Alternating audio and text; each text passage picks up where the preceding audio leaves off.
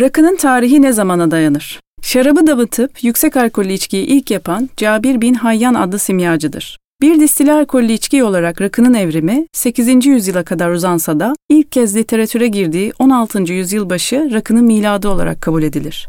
En az 500 yıllık bir geçmişi olduğu vurgulanır.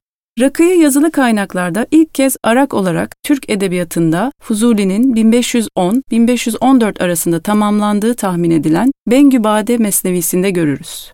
Ayrıca rakının tarihi hakkında daha detaylı bir bilgiye ivsa.com.tr'den Gastronot'un köşesi Rakı Nasıl Yapılır adlı makaleden ulaşabilirsiniz. Over Team yayınlarından Rakı Ansiklopedisi daha detaylı bilgilenme için iyi bir kaynaktır.